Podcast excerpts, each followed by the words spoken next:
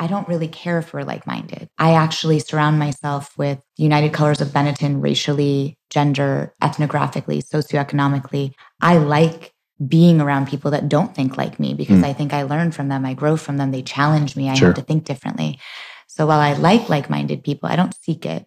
I actually seek people that share the same family values, mm. the same desire for legacy and social impact, the same enterprising mm-hmm. entrepreneurship. Even if they're executives, it's a mentality. Here's sure. the thing it's not about yeah. the role, it's choosing change versus status quo. Welcome back to the show. I'm Travis Chappell, and I believe that if you can connect with the best, you can become the best. So, after creating 800 podcast episodes about building your network, I've come to realize that networking is really just making friends, if you're doing it the right way, anyway. Join me as I make friends with world class athletes like Shaquille O'Neal, entertainers like Rob Dyrdek, authors like Dr. Nicole LePera, former presidents like Vicente Fox, or even the occasional FBI hostage negotiator, billionaire real estate mogul, or polarizing political figure. So, if you want to make more friends that help you become a better version of yourself, then subscribe to the show and keep on listening because this is Travis Makes Friends.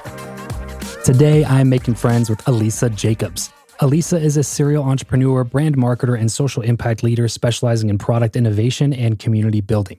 She's also been the co founder and CEO of several venture backed startups. Throughout her career, she's landed partnerships with people like Dwayne The Rock Johnson, Sean Diddy Combs, Ellen DeGeneres, the Kardashians, the Grammys, and even the NBA. Our missions are actually pretty similar. It's to democratize opportunity and increase inclusivity in the creator economy. This is a fun and fascinating conversation with somebody that I've been looking to chat with for quite some time. And I really think that you guys are going to enjoy it. So please, without further ado, enjoy my conversation with Alisa Jacobs. What's going on, everybody? Welcome back to another episode of Travis Makes Friends. Today, I am making friends with Alisa Jacobs. Alisa, what's up? Welcome to the show. Hello, hello. I'm happy to be here. Okay, so I believe the first time that we met was at an event, a mastermind event, a mastermind that I'm in, and a mastermind that you spoke at with uh, Dan Fleyshman yeah. in uh, Miami, I think it was. Yeah. And then so from there, I started following some of the stuff that you're working on and was like, man, there's really, really cool things that she's doing.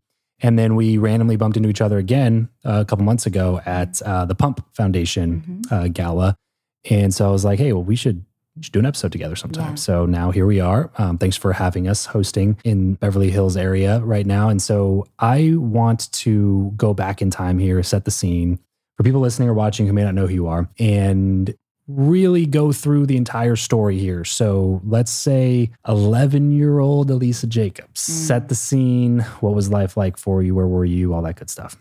Man, she was a pisser. 11 um, year old Alisa actually was on to her third company. really? um, I probably made more money between like nine and 15 than most of my 20s. Um, wow, no way. Yeah. I what was, was, the first company? So I was kind of a serial entrepreneur really, really young. And my parents were hippies that were like, yeah, yeah, do whatever you want, dress yourself. Right. Hmm. And I don't think they realized how much money I was making because it seemed like fun, odd jobs, slightly elevated from a lemonade stand, which I basically franchised so I didn't have to do any of them. um, with like different price points depending on like how saturated the lemonade was. That's hilarious. Um, but yeah, the first company, what was the first company? The first company was a card company. Okay. And I saved up my allowance, which was not very big. Yeah. To buy Print Shop Deluxe. I don't know if you remember this, where mm you could like create your own greeting cards basically. And they were okay. like these little like quadrant four folded things. And I, so I bought, I bought Print Shop Deluxe and I thought I was going to be Hallmark. So I came up with all these birthdays, milestones, captions, yeah. quotables, right? Three inch binder. And went and hawked them to all my neighbors. But when you're a cute little kid, yeah, and you're bringing on-demand portable solutions on a annual basis for all these different holidays, people buy them. Yeah, and I was selling them for a premium, and so I would sell like for like two bucks a pop these yeah. homemade greeting cards. Yeah, but I would package them. So I'd be like, or you can get them for the low, low price of whatever. For hmm. 20 for the holidays or wild card for this number of birthdays as long as, you know, whatever. So that was the first one. It's called Dare to Dream Cards Incorporated. Nice. My mom still has the binder, and the back actually says a limited liability corporation by Alisa Jacobs. And there was like no internet, by the way. So she's like, I didn't know what that meant. I have no idea who taught you what an LLC was at like eight, but That's hilarious. you spelled it right. That's so funny. There's that. I had a jewelry company, taught myself how to make. And no entrepreneurship from your parents at all. So I wouldn't say entrepreneurship. My grandfather was an entrepreneur. He was actually first the head of PR for Shell Oil and Gas for like 12 years Wow. after the Coast Guard, after being a thespian, after Okay. living a lot of lives. Yeah, yeah. Um, and when he left, he started um, an ambulance medical device company that was one of the first to basically rent equipment, which was a solution with impact because in the medical field, they were not able to get to like the emergencies quickly enough because Mm. there wasn't enough trucks, basically. Yeah. So he was very entre- entrepreneurial and enterprising. But yeah, my mom was, you know, a respiratory therapist that became a college professor Okay. in allied health. And my dad was in foster care and social work my whole life and the CEO of a nonprofit. So he was working with a lot of like immigrant families and at risk youth and Okay. social work. Okay. So they were always very socially entrepreneurial, but they weren't like Starting business businesses. owners. Yeah, yeah, yeah. Sure, sure. So it was literally just a bl- in your blood thing. Like you, like you don't remember ever seeing somebody doing this and going like, I want to do that. It was just more like, I like to make money and It's come up with ideas. I actually love that question because I don't know the answer. Hmm. I always thought it was my parents because they are so encouraging and Sure. loving and empowering. But I remember going back during quarantine and I so two things happened. But going back, so where's that? Sorry, Massachusetts. Okay. So okay. I was living in New York. I lived here in LA for almost eight years. I moved to New York um, to lead culture and partnerships at Diageo, which is like a 20 something billion dollar beverage alcohol company. Okay. So it was like Ciroc, Don Julio, De Leon, a lot of celebrity and partnerships, et cetera. So I moved there, was there about six and a half years. And then during quarantine, went back to visit my parents for a couple of months and paid for a very overpriced storage unit in New York, Manhattan. Um, More expensive Certain- than most apartments. Yeah. I mean, when you're not living in it. right. Exactly. adds up quick. Yeah. But I remember I found this box, and this is not a direct answer, but you'll understand why I'm telling you. I found this box of books because I'm a super nerd and I love reading. I still love reading. I like physical books. Okay. I've never had a Kindle. I've never listened to an audiobook. I aspire to, but I, I like touching and feeling and Yeah. highlighting and, you know. And so there was these books and they were global folklore. It was like Chicano literature and Nigerian and Chinese and Cherokee and like literally folklore and fables from around the world. Hmm. And I remember going over to my mom and being like, this is why I'm how I am. What were you guys feeding me and reading me? like, That's so interesting. and she looked at me like I was crazy and was like, I know you're not giving me credit for you being a crazy kid.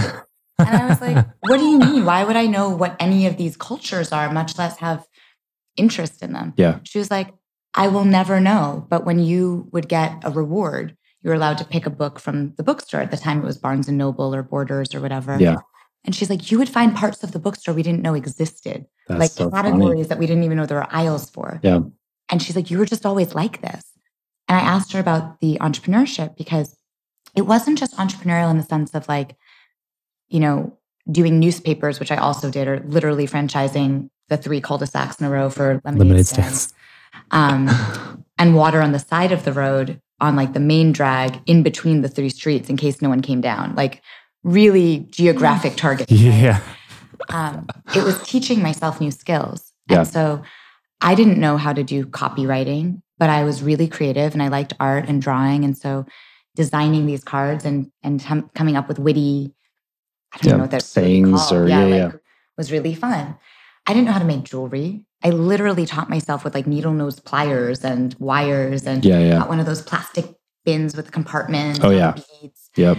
and then with uh basically estate sales i uh i called it um like yard sales but it really wasn't i would go to the neighbors and find out like what they had they didn't want Hmm. and not ask for any fees i'd ask what do you want to get for this and so they would price everything that they were willing to get rid of and again at seven years old eight years old 11 years old you're cute and enterprising Yeah, and right, talkative right. and gregarious Right. and they're like yeah I'll And you're going to get rid of this junk in my house for me. So I'd Yeah. upcharge 20%. Yeah. Whatever they wanted. And then anything that didn't sell, there was like a junk haul for like charity. Yeah. And so I would also take the onus of donating anything that didn't sell. But I made a killing because there was like 15 houses per block on the three cul-de-sac streets in a row I was allowed to ride my bike to. Yeah. Which at this point, by 11 or 12, I had bought a mongoose stunt bike with no brakes. And my mom was not The mongoose. that. Mongoose. Remember the mongoose? Yeah. Yeah. And it had, um, and then I bought the little pink basket to go with my boy's BMX bike. to carry my uh, binder around with my bell. So I was a bit of a Um, a bit of a vision at 11. But That's really funny. yeah, I I made. I mean, I started a college fund. Do you have any siblings? I have an older sister. Did she do anything similar? No, she did Okay. not. She was in student council, vice president of her class, four and a half years older. Okay. Played volleyball. She was much more rebellious than me, and Oh, really? so Okay. I don't know what she was up to because she wasn't around much. Yeah. But um, in honesty, like I think a lot of the things I did were for her attention. And so at four or five years younger, I had parents that, you know, they met, were engaged two months later, married six months later, and have been married for almost 47 years. Hmm. And they're very liberal, they're very entrepreneurial in the sense of like social impact Mhm. And very like do what do you, right? Yeah. So I was never really seeking their approval because that was like a given. That was the biggest form of luxury or privilege you can have, right? Mhm. My sister, on the other hand, I was like, love me, need me, be my friend. yeah, right. She used to call me Duck. Do you remember Land Before Time? oh, yeah, yeah. She used to call me Ducky because I was like, yep, yep, yep, yep, yep, yep. Your favorite color is my favorite color. Your favorite number is my favorite number. Do you like me yet? You Yeah, know? right. And I called her Cera because her name is actually Sarah. But there was this like cranky triceratops that like, Yeah, yeah, yeah. and so that was our dynamic. That's really funny. And so, yeah, she, I became this crazy overachiever, kind of seeking her attention and affection, not realizing it was causing competition for her that I wasn't even aware of. And my parents were just like, Are you coming home today? Right. Like I was Yeah. just doing so many extracurricular that, Right.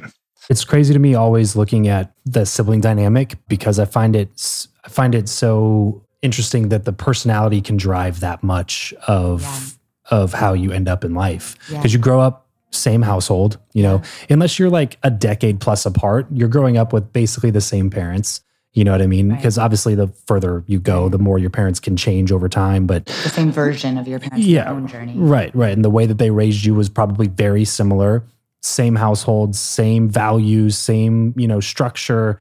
And then you can end up comp- like on totally separate pages and, and doing wildly different things. Yeah. That's always so fascinating to me, is why I asked the question. So you uh super entrepreneurial growing up.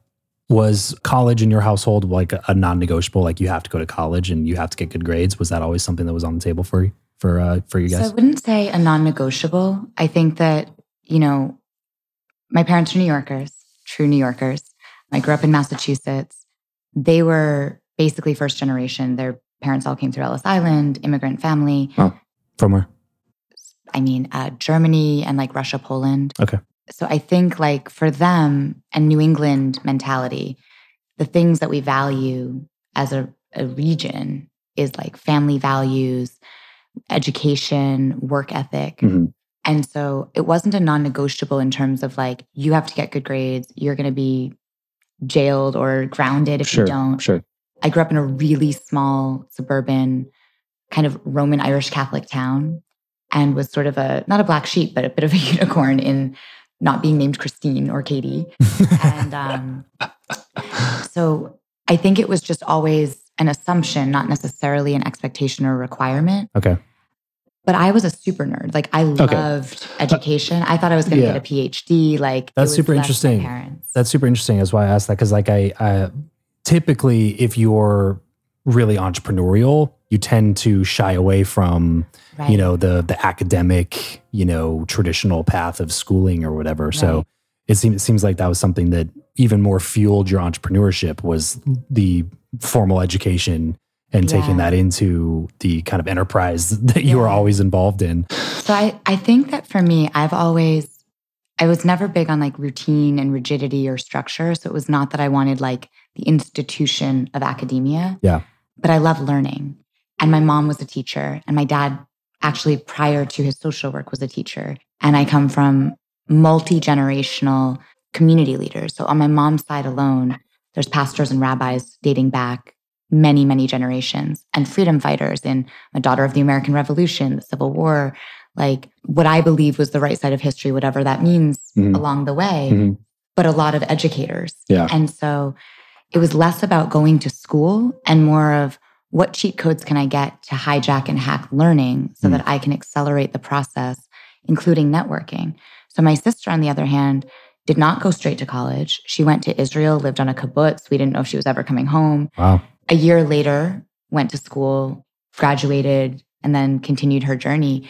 But for me, I was early decision. Like Yeah. I wanted to get right in. Yeah. But instead of going to UNC or any of these other really great schools, I went to University of Maryland because I knew I wanted to be in a metropolitan area and my network was going to be the most important thing. And so I didn't go to college for school. I went because it was a D1 university and I thought I wanted to be in sports journalism. Hmm.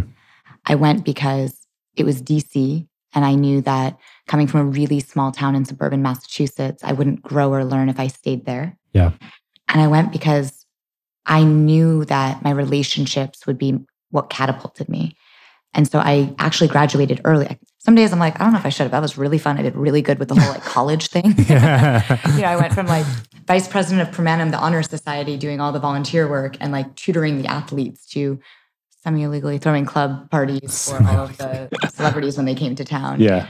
So I had a really diverse experience. I actually had a radio show um, in college and I just did all the things, graduated early and kept it pushing. Yeah, yeah. Was that uh overall experience something that you look back on and would recommend to a lot of other people in terms of like I just think there's a lot there's a lot of conversations being had now. Uh, you know, Yeah. our, our parents' generation was a little bit different where it was like if there was a clear path. It was like if you do go to college and you do get a degree, Right. you will statistically have a much Right. better chance of succeeding. And now I feel like it that is not necessarily true anymore Yeah. with rising you know cost Yeah. of college degrees and then the fact that almost everybody has one entering into the you know career field right. and you know salaries are down schooling is up debt is high and it's no longer like the common and all these tech companies are even saying like oh you don't have to have a college degree to work Right. here uh, what, what are your thoughts on that on, on college as a whole and in terms of like it was specifically related to how your experience was I think that's a really good question. I think it's a really timely question because popular or unpopular opinion, I'll give a bit of a controversial answer because it's somewhat hypocritical. For me, I would do it a hundred times over. Mhm. It was one of the best decisions of my life, one of the best experiences of my life. I'm a very proud Terrapin. Like I loved Maryland. I am proud of like what Kevin Plank has done with Under Armour. I'm proud that, you know, uh, Jim Henson and the Muppets came out of there, right? Like Yeah. there's a the guy that founded Oculus yeah yeah. went, right? So Okay. like there's a level of loyalty or affinity, yeah, loyalty, family almost yeah um, and the best relationships of my life and some of my childhood relationships, my college relationships, my friendships that ground me and really shaped me in a lot of ways came through and from and by that experience. Hmm. Do I think it is required to get a salaried position? No. And why I say somewhat controversial is like, I'm obviously, I won't, well, maybe not obviously, but I'm very involved in Web3 and transmedia as well, right? And to me, it's just iteration of the internet. Hmm. I don't look at it as isolated or independent. I don't look at it as hype or siloed. I look at it as technology servicing an economy and an ecosystem that allows for culture and commerce to collide, Yeah. right? And community. So when I look at the decentralization of things, it's institutions, it's corporate America, Hmm. it's academics, Yeah. it's marriage, and a lot of things that have really shapeshifted in our generation. And we're watching the world change Yeah. right before our eyes. So when you ask, is college for everyone or would I recommend it? I think it's incredibly personal for a couple reasons. One is financial. And, you know, I was fortunate to have like some help, get loans, Mhm, mhm. honestly have been working my whole life. So yeah like right I if I did not have the luxury, and we were very like middle class, we were not affluent. Yeah. But going to an out of state state school, it, it was not not a cost, right? sure sure But that was also a deterrent as to why I didn't go for MBA and then PhD and all of these things that yeah growing up, no one put it on me, but I wanted to be yeah again, Yeah. learning was so important to me. I thought I needed all of these like right badges of honor and certificates. this to say I proves that you learned. learned something Yeah. yeah right And so I think your why is always the most important driving force. Hmm. So for me, yes, it was the right decision and it was the right college. I might not have said that if it wasn't the right university sure choice yeah or city choice, even, right? Yeah.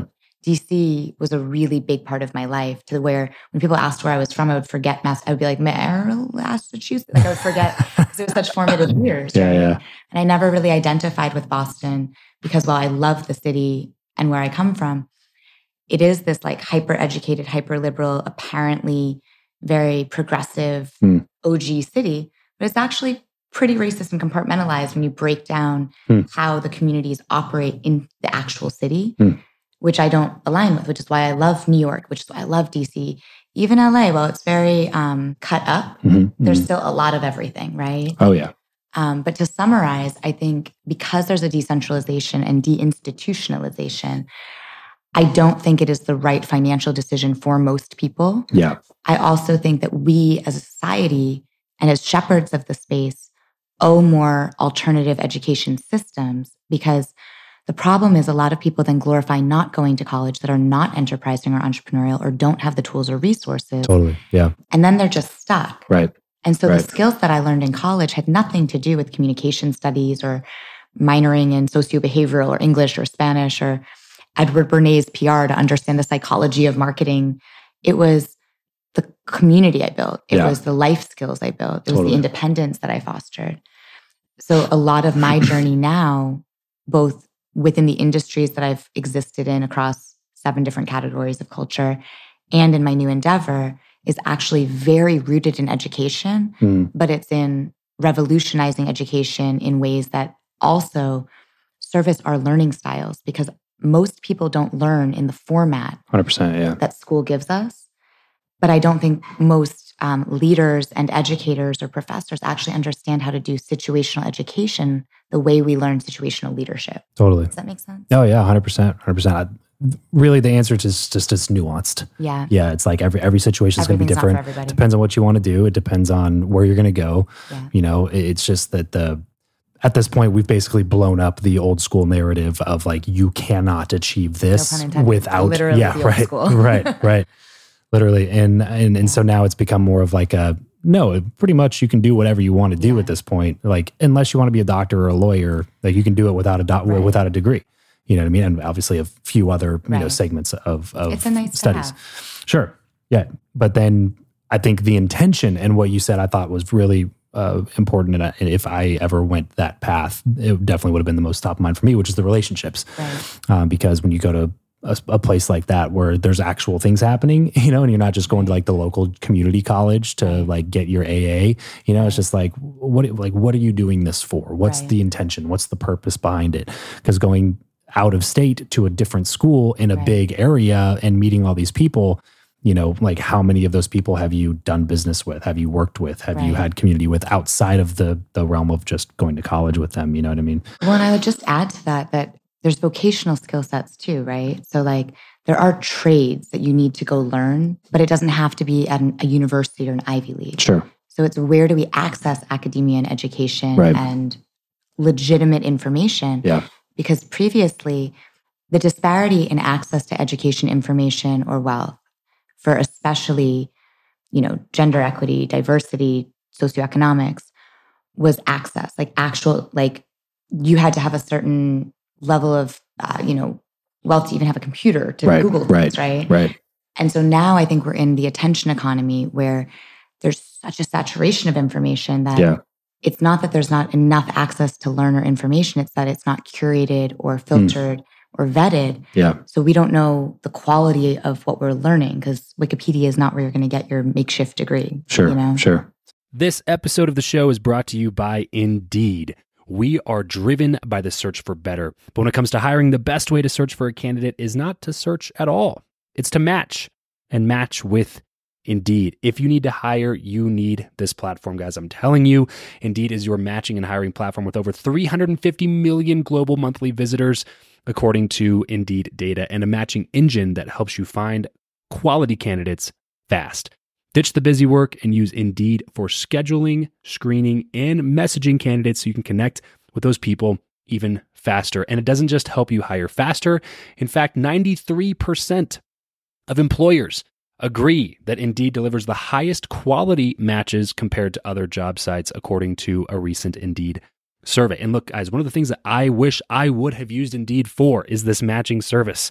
You can search and search and search and search and search all day long, but to actually be presented with quality candidates like like like hiring a a recruiter for you that's presenting people that has actually done the work to vet them and uh, bring quality people in front of you that work by itself is uh, the fact that it's done by a software instead of like a team of high quality recruiters is is pretty insane. So they leverage over 140 million qualifications and preferences every single day, which is why Indeed's matching engine is the best one that you can use. It's constantly learning from your own preferences. So the more you use it, the better it gets at doing the job for you. Join more than three and a half million businesses worldwide that use Indeed to hire talent fast. And listeners of this show will get a $75 sponsored job credit to get your jobs more visibility over at indeed.com slash Travis. Just go to indeed.com slash Travis right now and support this show by saying you heard about Indeed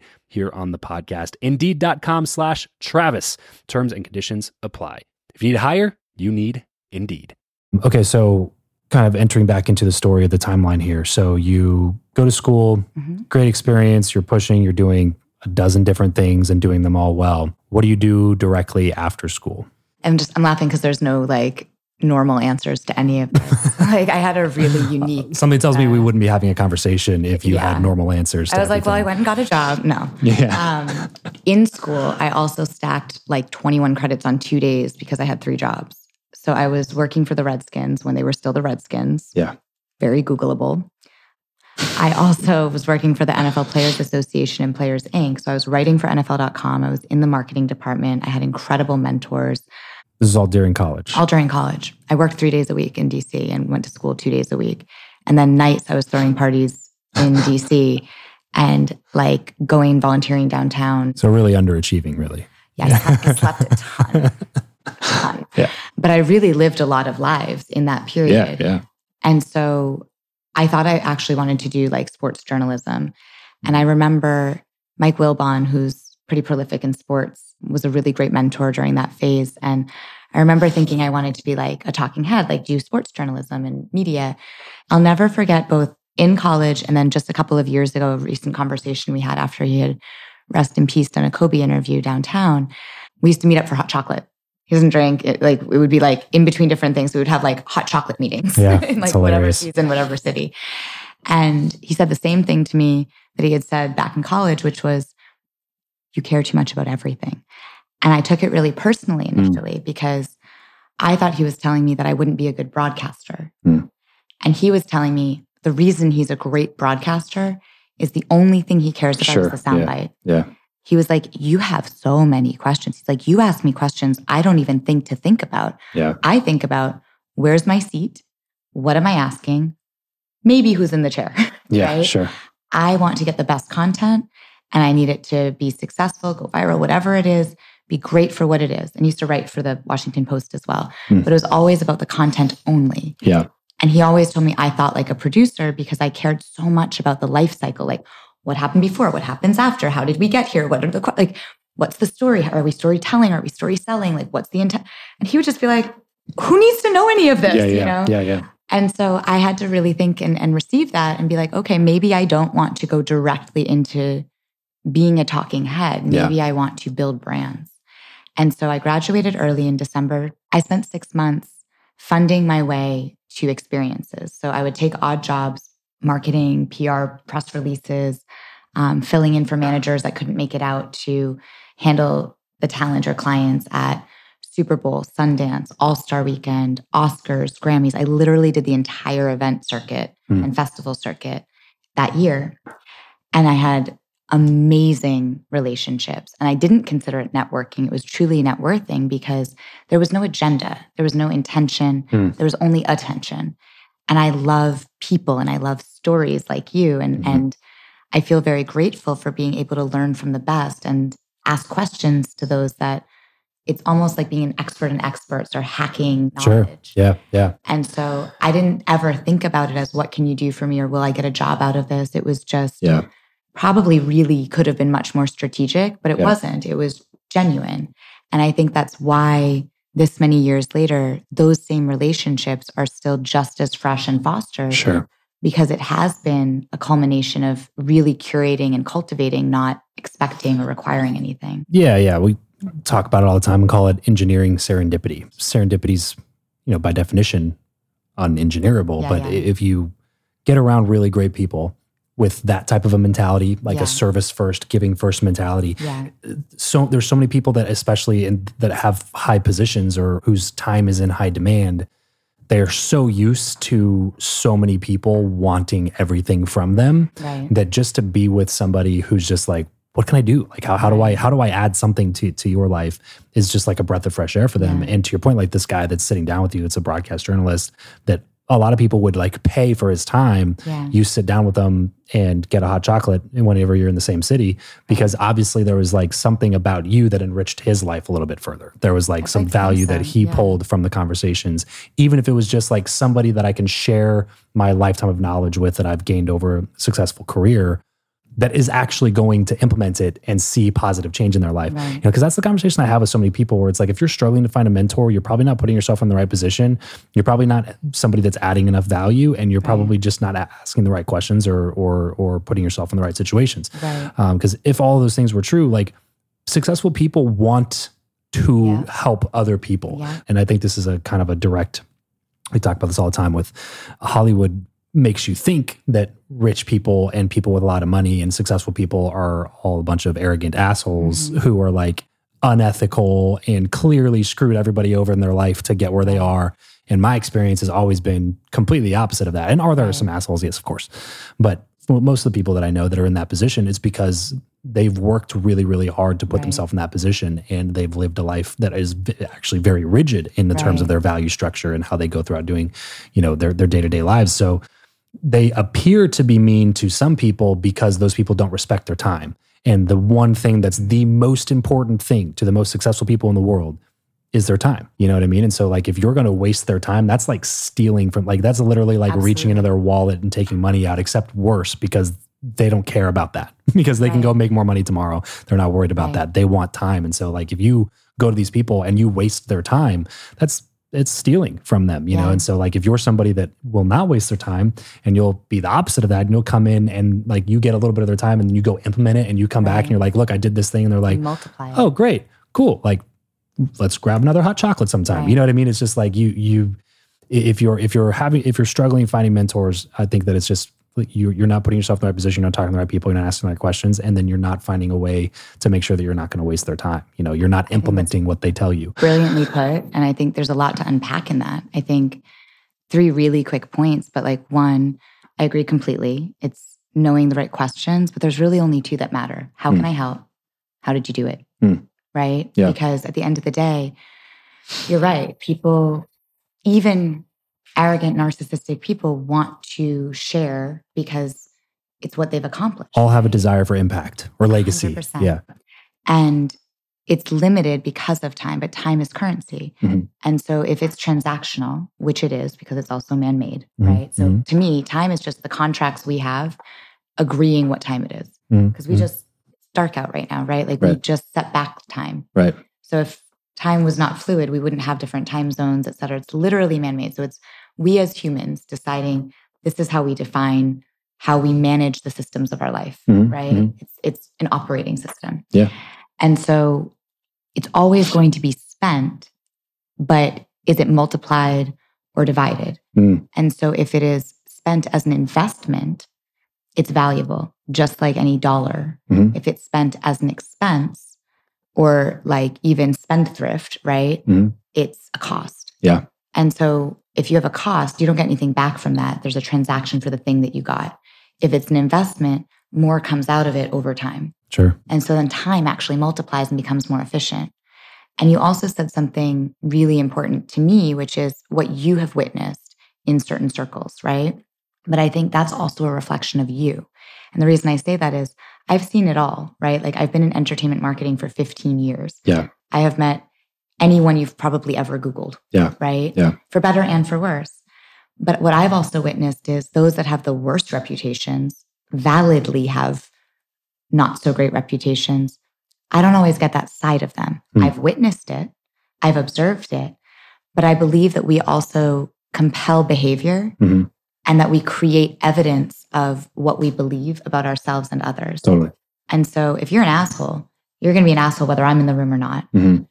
But if I witnessed you being an asshole to me, there's something in me that validates it Mhm. or Mhm. believes that I deserve that in some way, right? sure yeah Whereas that same person has different versions and faces that they show up for people. And it says a lot more about you Yeah. that that's what you've experienced. And I would like to think that I've experienced Yeah. then, you know, people don't realize when they're getting a lot of victim complex in their careers, Mhm. right? Mhm. and so and so didn't pay me, or I didn't get this job, or so and so won't make the time for me because I didn't ask the right question. That chip on the shoulder, that lack of gratitude, that attention on devastation or lack or loss, Yeah. instead of appreciation for what you do have or the access or the impact, is what is creating a snowball effect Yeah. of, of lack. Sure. And I Sure. think because you were able to create experiences and evidence that you are worthy or they are giving you and you are worth their time or someone, whatever it is, right? Yeah. Yeah. You're affirming positive beliefs and expansive beliefs about yourself every time. Whereas a lot of people are actually just playing out their own trauma, their Totally. Yeah. their own lack of enoughness. you It, know? it's easier for them to assume that they're just being an asshole because they know deep down that if they were them, they would be an asshole. Possibly. You know what I mean? Like they're they're Right. like projecting this idea of who they would be if they were in their position, and so it's easy for them just to write it off and be like, "Ah, well, I'll probably be the same way, so whatever." But still, they you know F them. or even internalize and project of like they're being an asshole to me because I am smaller than them. I don't have as much money. I don't have as much Right. success. I don't have. It's a, a a lot of times it comes down to childhood worth issues totally. and Yeah. identity. You know. Yeah.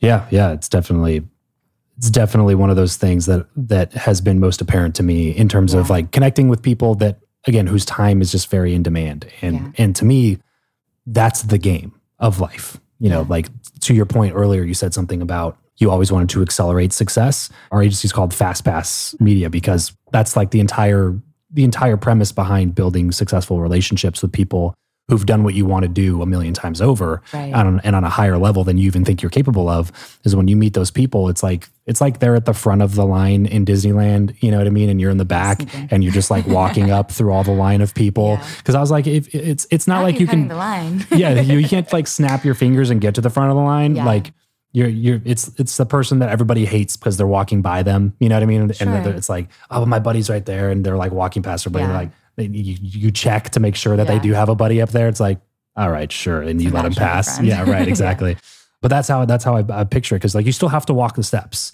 it's just that Yeah. you're going faster than everybody else it's like you're in another lane Yeah. you know what I mean? Because everybody else is waiting their turn in line, and you had somebody at the front that's like, "Here's how you do it. Here's where to step, and you can come up here with me." You know what I mean? And so, if you can't figure out a way to make sure that people like that view you as a valuable person to spend time with, then you're going to be stuck in the line yeah. and and waiting for your turn or waiting for life to drop something in your lap instead of you going out and making it happen for yourself. Right. And you said it before, it's like in engineering serendipity, right? Yeah. So the engineering part is there are no shortcuts.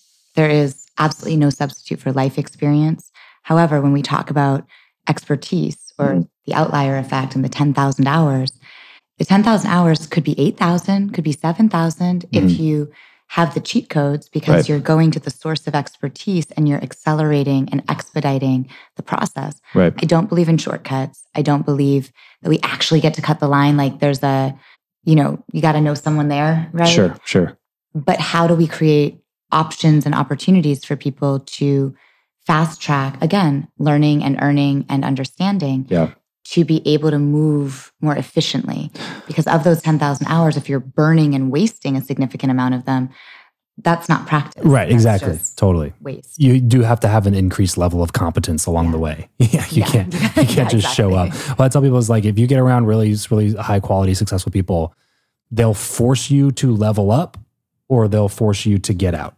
Yeah. Like there's no in between. Like Yeah. you can't just There's be hiding. you can't be the weight on a bunch of people who are, you know, flying. It's like Yeah. they- they're just gonna they're just gonna cut the rope Yeah. at some point. You know, it's like you either gotta learn how to fly or like you're done. You know what I'm saying? And so it really puts you as a person if you put yourself in a position like that. It's really one of those times where it's like, well, what are you gonna do?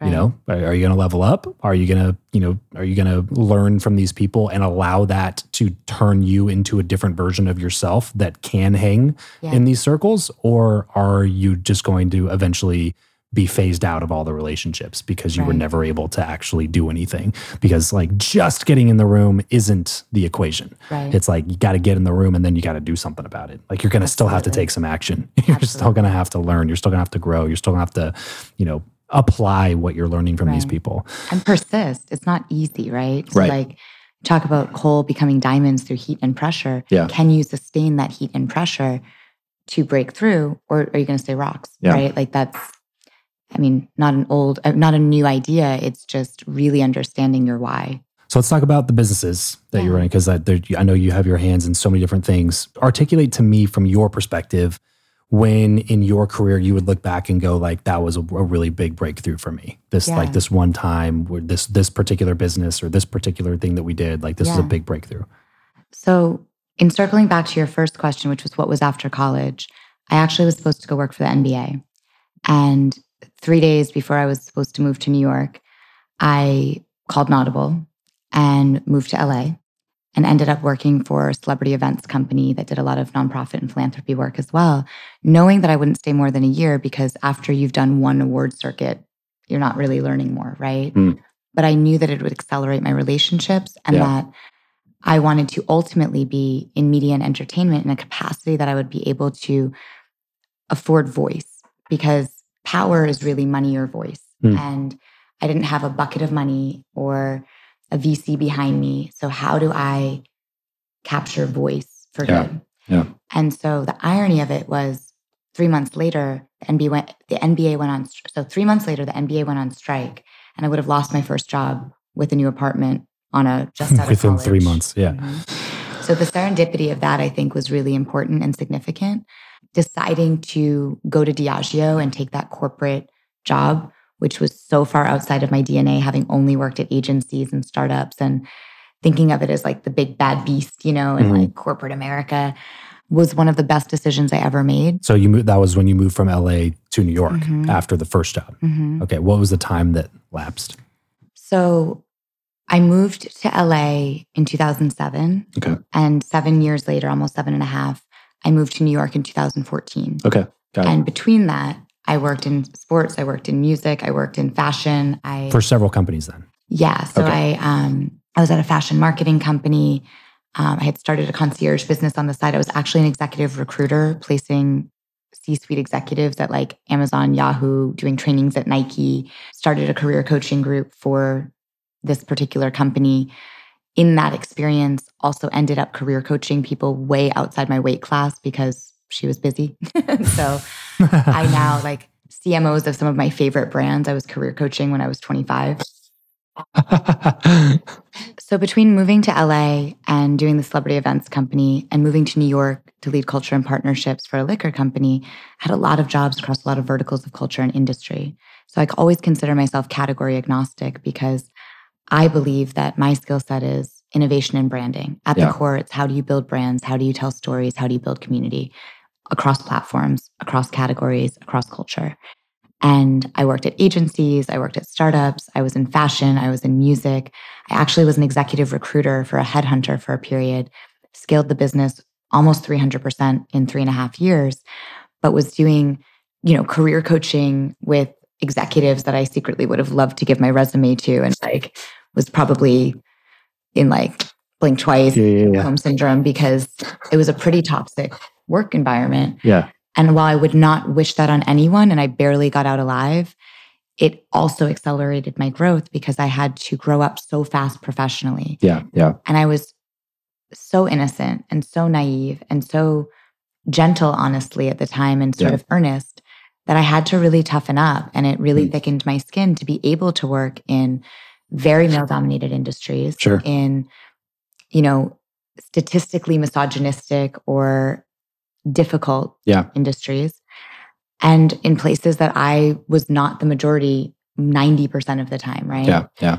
And so what was really interesting was in doing the executive recruiting, I actually had the opportunity to not only network and build relationships because I was interviewing the best in class VP and up C suite executives in every, I mean, I worked with Yahoo and Amazon and Westfield and Nike and Gap. And I was doing trainings with 200 HR executives that I secretly was like, take my resume now Yeah. right? Um, but I realized how humbling of an experience it was because I had never been starstruck. I had never really revered celebrity because it's not how I grew up. I can appreciate that you're amazing at what you do, but it never excited me to meet someone that was like famous. Yeah. My version of starstruck was you did what where? You were the CMO or CEO of you know Nike or Starbucks right, right. or the CMOs of the biggest companies in the world were where I was like nervous to talk to because they were my yeah. idols, right? Yeah. And two things I learned in executive recruiting were one, no one knows what they're doing. And two, no one knows what they're doing. Yeah. And it was the best thing you could ever learn about anything because I'm talking to these people that I worshiped at the time, that their bonuses were bigger than my salary, that couldn't articulate to me what they did day to day, that couldn't demonstrate or explain to me the win or when they were winning or losing. Yeah. Yeah. That didn't even understand how they were delegating or automating necessarily. They Right. just were sort of on autopilot. Mhm. And on one hand, it was really disheartening and disillusioning Sure. because it was, you know, these people that I thought I was aspiring to, Right. Right. not all, but many. Yeah. And on the other hand, it was so incredibly empowering because I've never been daunted since. There's Mm, actually yeah, no right. room I can go into where someone, because of their title or their education or their, you know, wealth, intimidates me Mhm. because I'm like, I know inside you're just a scared little girl or boy, Yeah. right? right. Like right. everyone wants the same things. They want to get home earlier for their wife, kids, family, or downtime. Mhm. They want to get their boss off their back. Everyone has a boss, whether you're independent or corporate, whether you're servicing your clients or your actual boss. Everyone has someone that they're servicing. Mhm. So, how do you get to your kid's soccer game on a Sunday or Yeah. get yeah. to go to that dinner and make your boss's job simpler Mhm. and drive the bottom line of the company. Everything else, I don't care if it was an engineer, a head of sales, a CMO, a head of technology, no matter what the role was, it was the same needs because Maslow's hierarchy of needs doesn't change in corporations. Right. Right. So the idea of like physiological needs, safety and security, love and affection, blah, blah, blah, up Mhm. to self actualization is personal and professional.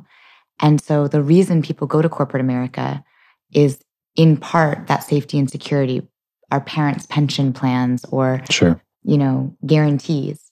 But how guaranteed is a corporate job if it's at will any Right. more than a contract as an entrepreneur? Right. So it was really incredibly interesting.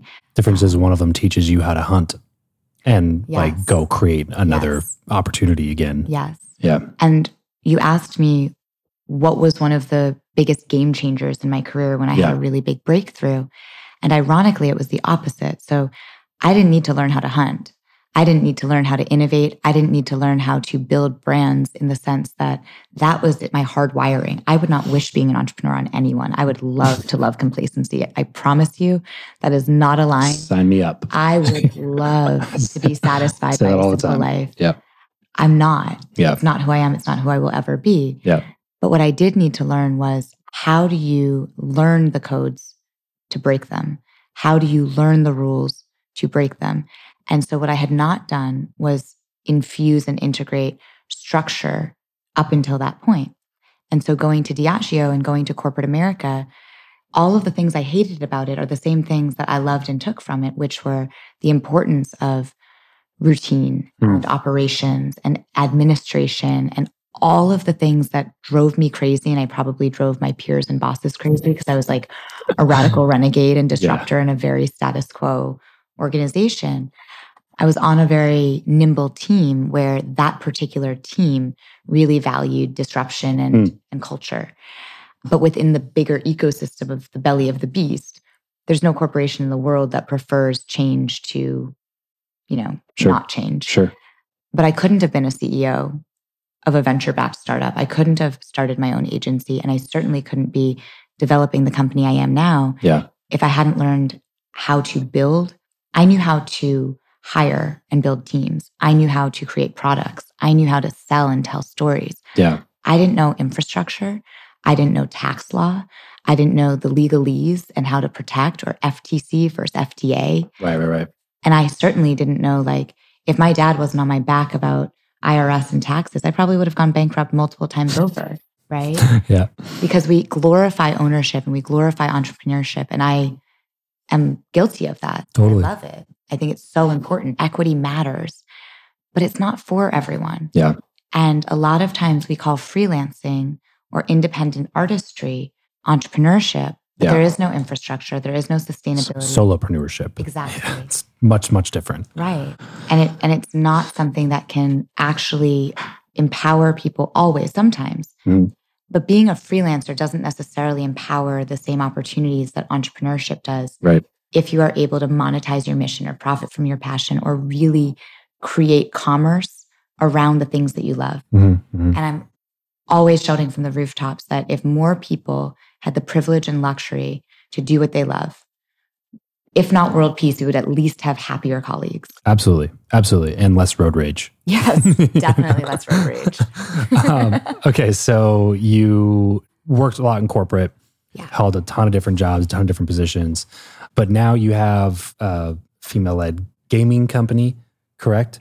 And then you have the Loop Studios. And then you said you're working on a couple of other projects or everything's Yeah. culminated to something coming up Yeah. very soon. So, that- I'd love to hear the the, the, perfect bridge. summary of the last couple of years. Okay. Um, but yes, I partnered to start the first diverse women's gaming collective. We raised a few million dollars. I was one of the only venture backed women CEOs in gaming in that capacity, Mhm. which I didn't know going into it because it's 2020 at the time. And almost said 2022. It's 2020 at the time. And like, that sounds ridiculous. But the goal was to really shapeshift an industry in a way that would push for culture and diversity and gender equity Mhm. because gaming is 49% women and no one was talking to them or paying them. That is a surprising statistic to me. Wow.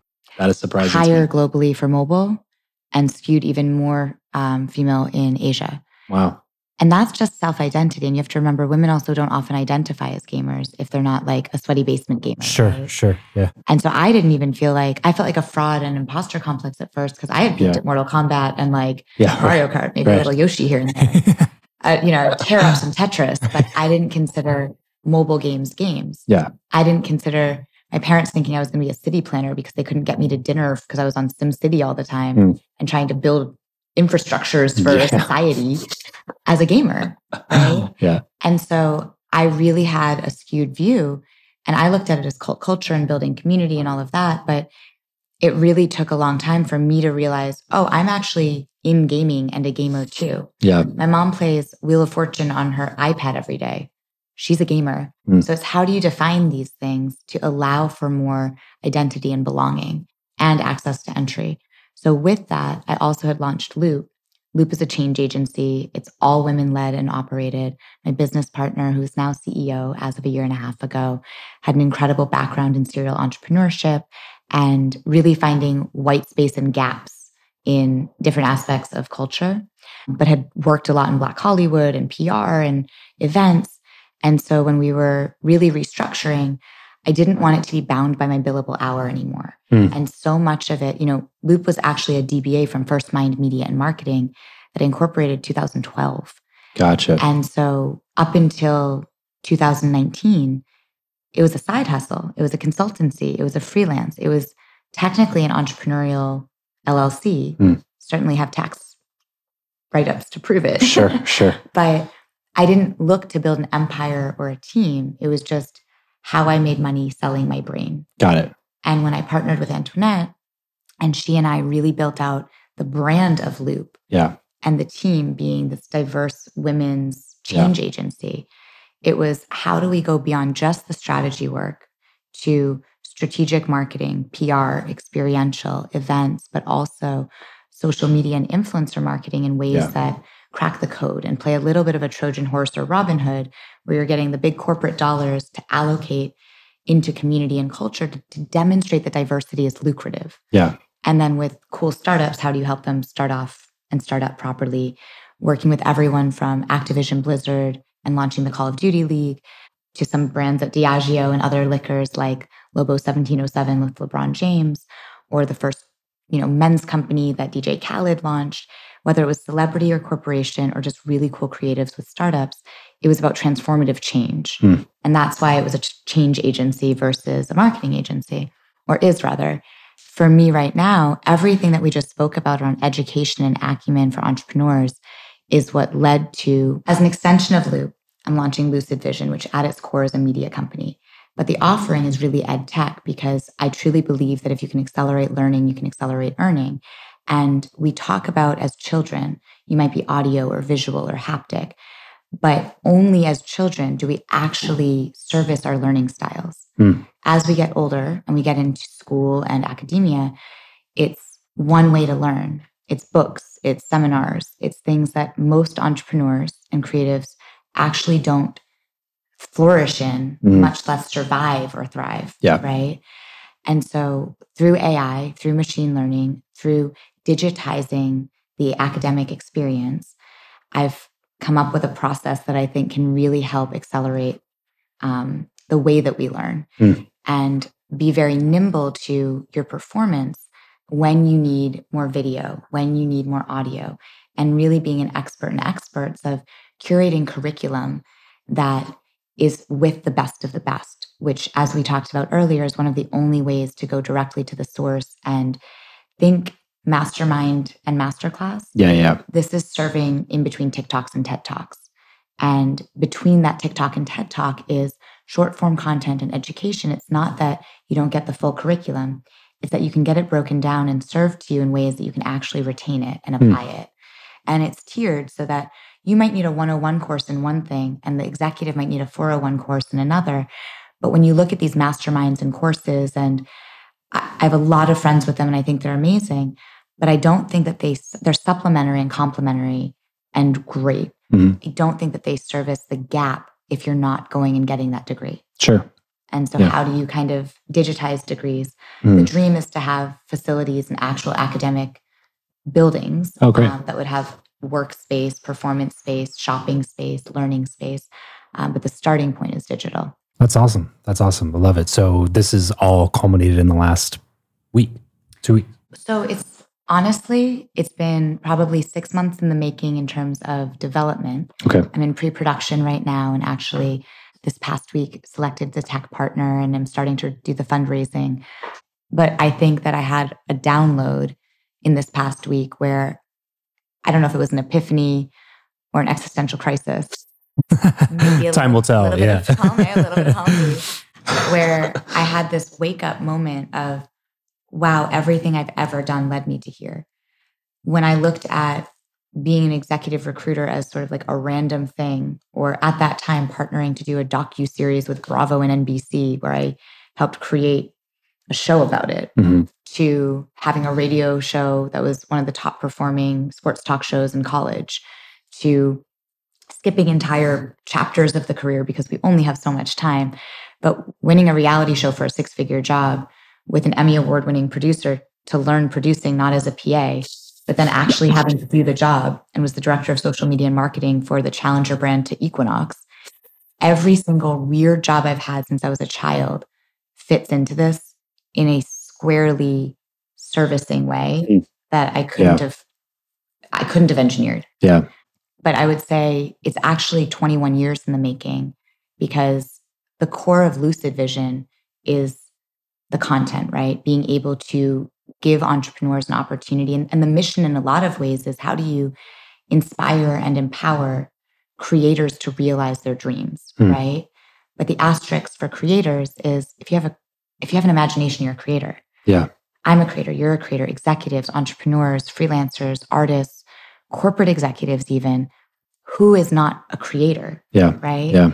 And so when I say creator accelerator, I don't mean, you know, how do you create a digital funnel or make money off your Instagram? Right. I mean, how do you build entrepreneurship and education on running companies effectively for creatives that just want to create, Right. right? Right. If I could just get paid to go sit in a corner and create, I would love someone else to do all the paperwork. I promise you that Totally. Yeah. but it's so so so important and so back when i was 16 i created leaders and artists united for change which was the launch foundation and the launch fund and i shit you not i've been paying godaddy shout out to godaddy if you want to give me any discounts at this point um, for all of these domain names from the launchfoundation.com and .org to launch fund to when i was doing um, i wanted to do tinder for um, basically matchmaking jobs and creators. Yeah. And I had funding uh, lined up. I had met with Jonathan Badeen, who is the CTO and founder of Tinder, to understand swipe technology. But at that moment, LinkedIn announced um, a recommendation engine in beta. And I thought they had figured out my Hmm. idea. Yeah. And I was like, hi, Goliath David. Yeah. This is a Right. waste of my time, right? Right. I still have gig getter and getagig.com.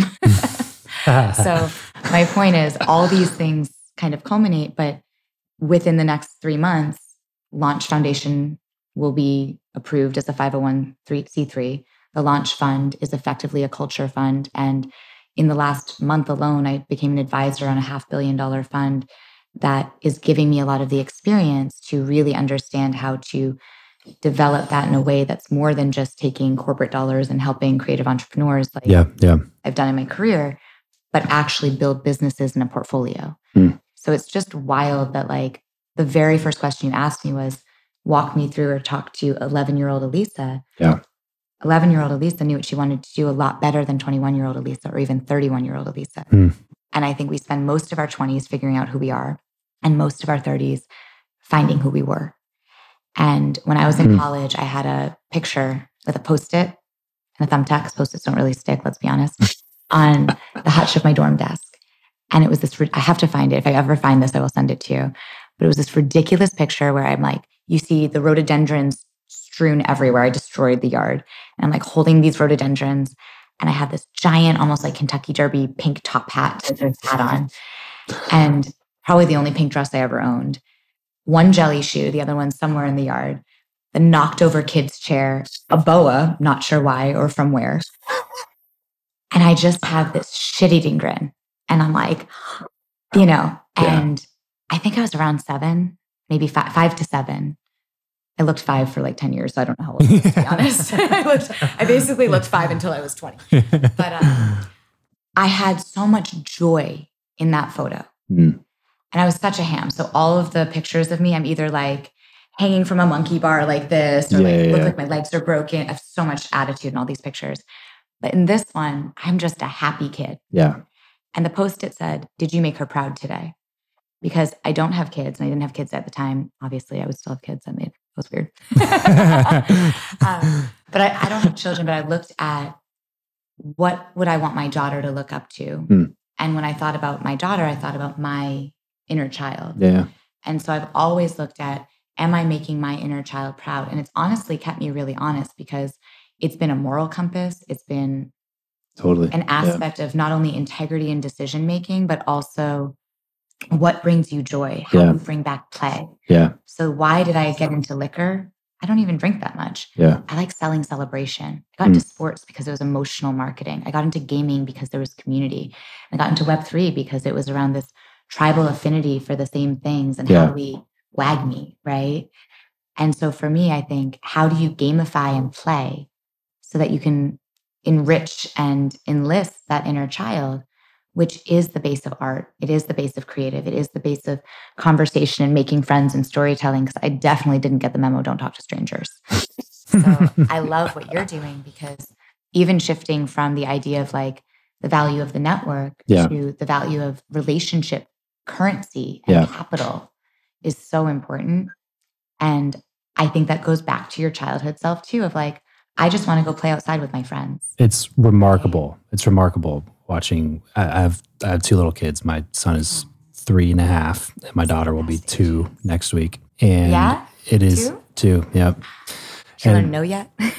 she is a talker. Okay. She talks forever. It's crazy, actually, how much she says already. But she, uh, it's just crazy watching kids make friends. yeah. It's remarkable. Yeah. Like you just go to a playground and then you see like my son will just go up to this other little kid and then they'll just like start running together. Right. It's as simple as that. you like it's trust, just like, I like trust. yeah, it's like just like, slides, I like hey, slides. we're both at this playground. You don't want to play, Yeah. you know. It's just like it's just the, the innocence is like it, it's it's s- a breath of fresh air. Yeah. There's there's no judgment. There's no bias. That like the world hasn't taught them to think a certain way about people or to come up with these prejudgments and and you know there's no and and then the opposite way is like to be really self conscious and like I don't you know what do they think of me like none of that exists. Right. It's just to your point, pure innocence, joy, happiness in, in its in its most pure form. So and love. Yeah, yeah. It speaks totally. to you as a parent as well, though, because yeah. I believe we're born empty. We mm. are just God self, creative potentiality, mm. and love. And everything else we learn, whether it's kindness or insecurity, anger, hate, anything else, we learn, mm. right? Like we are not innately evil. We are not innately hateful. We are not innately misogynistic or racist or bigoted or any of that. Mm-hmm. We learn these things to protect and preserve our own sense of self. Mm-hmm. And so that idea of hurt people, hurt people is so real mm-hmm. because it's defense mechanisms to protect and make sense of the world around you. And you as a parent have not taught your, excuse me, you as a parent have not taught your children those things, which is why they can go to a playground yeah, and yeah. talk to a kid that looks different than them mm-hmm. and make friends off the cuff Instantly. without wondering, are you going to screw me over? Are you going to hurt my feelings? Are you going to steal my toy? Right, right. Which as we get older, we have to unlearn. And I actually believe that so much of what we require is unlearning and reprogramming way more than anything we need to learn. That is a perfect place to move into the final final question here that I have for you. The show's called Travis Makes Friends, and I kind of told you this pre-recording, but essentially we figured out over 800 episodes of Build Your Network that networking and making friends is basically the same activity. So I'm curious to hear from you as an adult. I feel like the more connected we are, the more disconnected we are, meaning like we have social media and we're super connected, but also like it makes for a ton of really shallow relationships, um, which are actually, in my opinion, like overall worse for your mental health if you don't have people that you can go deep with. Yeah. So I'm curious to hear a relationship, a friendship that you've made, Yeah. business or otherwise, in the last three to five years as an adult. Who's somebody that you've made friends with, and how did you make friends with that person? I think I have a lot of examples of that. But I think, first of all, called me an adult, which is the first mistake. Um, but as a child fronting as Adult by age as only, aged yeah. child, Yeah. as an elder child. Um, I think that I'll take it macro and then I'll take it micro because I know it's a direct question. But Yeah. beyond any one specific relationship, because I can give a couple really interesting examples for different reasons, I think at large, it is about shared values. Yeah. I think when we're younger, it's about shared interests. And we talk about being like minded, Sure. right? And I think like minded is good, but I look at what is like gold, what is like sold, what is like hearted, because I don't really care if we're like minded. Hmm. I actually surround myself with the United Colors of Benetton racially, gender, ethnographically, socioeconomically. I like being around people that don't think like me because Hmm. I think I learn from them, I grow from them, they challenge me, I Sure. have to think differently. So while I like like minded people, I don't seek it. I actually seek people that share the same family values, Hmm. the same desire for legacy and social impact, the same enterprising Mhm. entrepreneurship. Even if they're executives, it's a mentality. Here's Sure. the thing it's not about Yeah. the role, it's choosing change versus status quo. Mm. And I really love passionate people. Yeah. So I find myself gravitating to people that are brutally honest, that are very secure and comfortable in their own skin and can be at home anywhere. I, I joke sometimes you can bring me from the trap house to the White House, from Compton to Hamptons, and there's no, you're going to get the same version of me in every Sure. setting. And selfishly, I appreciate people that have that same quality because I exist in a lot of worlds, professionally and personally. Mhm. I want to know I can bring you anywhere. Right. But I'll say this the way you asked a process question, which is how. I think how is showing up in places that people may have common interests as a baseline, Yeah. because that has to do with where you spend your time. Sure. So sure. I do a lot of like boxing or hiking or Yeah. Things like masterminds and conferences. And I'm immersed in settings where it's people that may be in the same Yeah. general lane. And then the vetting process exactly. who are you as a person? Yeah, I think that like that's going to naturally be a higher concentration of people that have similar values by starting with like similar, you know, yeah. interests. It's Yeah. like you start with a similar interest, but if you get a bunch of people who have very similar interests to you, you're you have a higher hit rate on the Yeah. percentage of people in that room that are Yeah. also going to match you in terms of values and actually becoming somebody that you want to And be I think friends it's with. the cosign or the vouch too, right? So like I've met some really amazing people through really amazing people. Totally, totally. Because there's also a lot of crazies out there. So you might meet some interesting Oh, yeah. characters. But like I think again, it's how do you accelerate the process? Mm. The expeditious way is to meet through someone. And so even female friends or relationships I've been in, the best that happened the fastest was usually because there was a connective tissue Mm. or a third party Totally. that had already kind of understood each of us to where you need to know each other. And a lot of times I get introduced because someone wants career advice or a brand sponsorship or something, access to an event or a celebrity. But that doesn't always indicate who someone is. Everyone has similar needs. Yeah. And so I've had some really great relationships f- foster from just weird rogue introductions or meeting at a party or an event or on the bus or, you know, you, I don't think the where matters. I do think, listen, like there's a stronger likelihood if you are a spiritual religious person and you meet someone at church, you might have more in common than Sure. someone you met at, say, Whole Foods. The bar. Ralph's, right? yeah. right. Or if you meet someone at the bar, same thing, right? Right. But I think we forget that we're really robust people. The same person you meet at church on a Sunday, you might also meet at the bar on a Friday. Sure. Right? Sure. The same person that is calling because they need tickets to the Grammys might also be the same person that is feeding the homeless with me on Sunday Right. for a friend's birthday Right. and cares. Not mutually exclusive. Yeah. yeah. And I think allowing the nuances of people's character and complexity to lead instead of compartmentalizing for your own comfort it's really, really key to that. Lisa, this is a lot of fun. Before we take off here, uh, I want to you know get you back to your schedule. I know you got a lot of stuff going on. Where should people find you? Where should people connect with you? Yeah. Um, well, first of all, thanks for letting me be one of your friends. Um, I love It's official. It's official.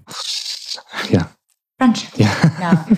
Um, I really love it though. Honestly, before I answer that, I love the rebranding because I really think that that matters. And I really think there's a huge difference between relationship building and networking and friend making. And I, I feel very fortunate. I always hashtag my friends are dope because I'm so grateful to be able to promote and applaud the incredible things that they're doing all the time. Mm. And I think you have a really amazing gravity and ability to magnetize not just great stories, but great people. Yeah. Um, I appreciate that. yeah. Uh, so yeah, if you want to find me, I'm at Ginger Jacobs on basically every platform. It's at G I N G E R J A C O B S. If my spelling is correct. And um, my agency is at Loop Says, L O O P S A Y S. Perfect. It is uh, really an incredible group of women. Um, and it's loopstudios.com, L O O P S T U D I O S.com. Perfect. So if you're listening, go check out some stuff from Alisa. I know, I know that you're going to find some amazing things on all of her social platforms because I know that I do. So um, at Ginger Jacobs on all social, go follow her, tell her what's up, tell her you heard about her here on the show. Thanks for tuning in. Catch you guys next time. Peace out.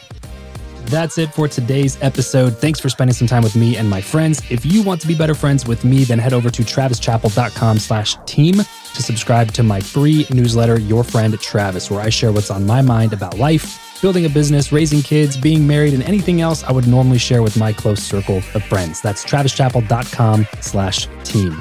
And my biggest ask of you, since I'm sharing my friends with you, is to share this episode with a friend of yours that hasn't listened to the show yet. And leave us a quick five star rating in Apple Podcasts and in Spotify. It would mean the world to us as it helps us make sure that this show continues to be more valuable to you. Thanks in advance, and I'll catch you on the next episode.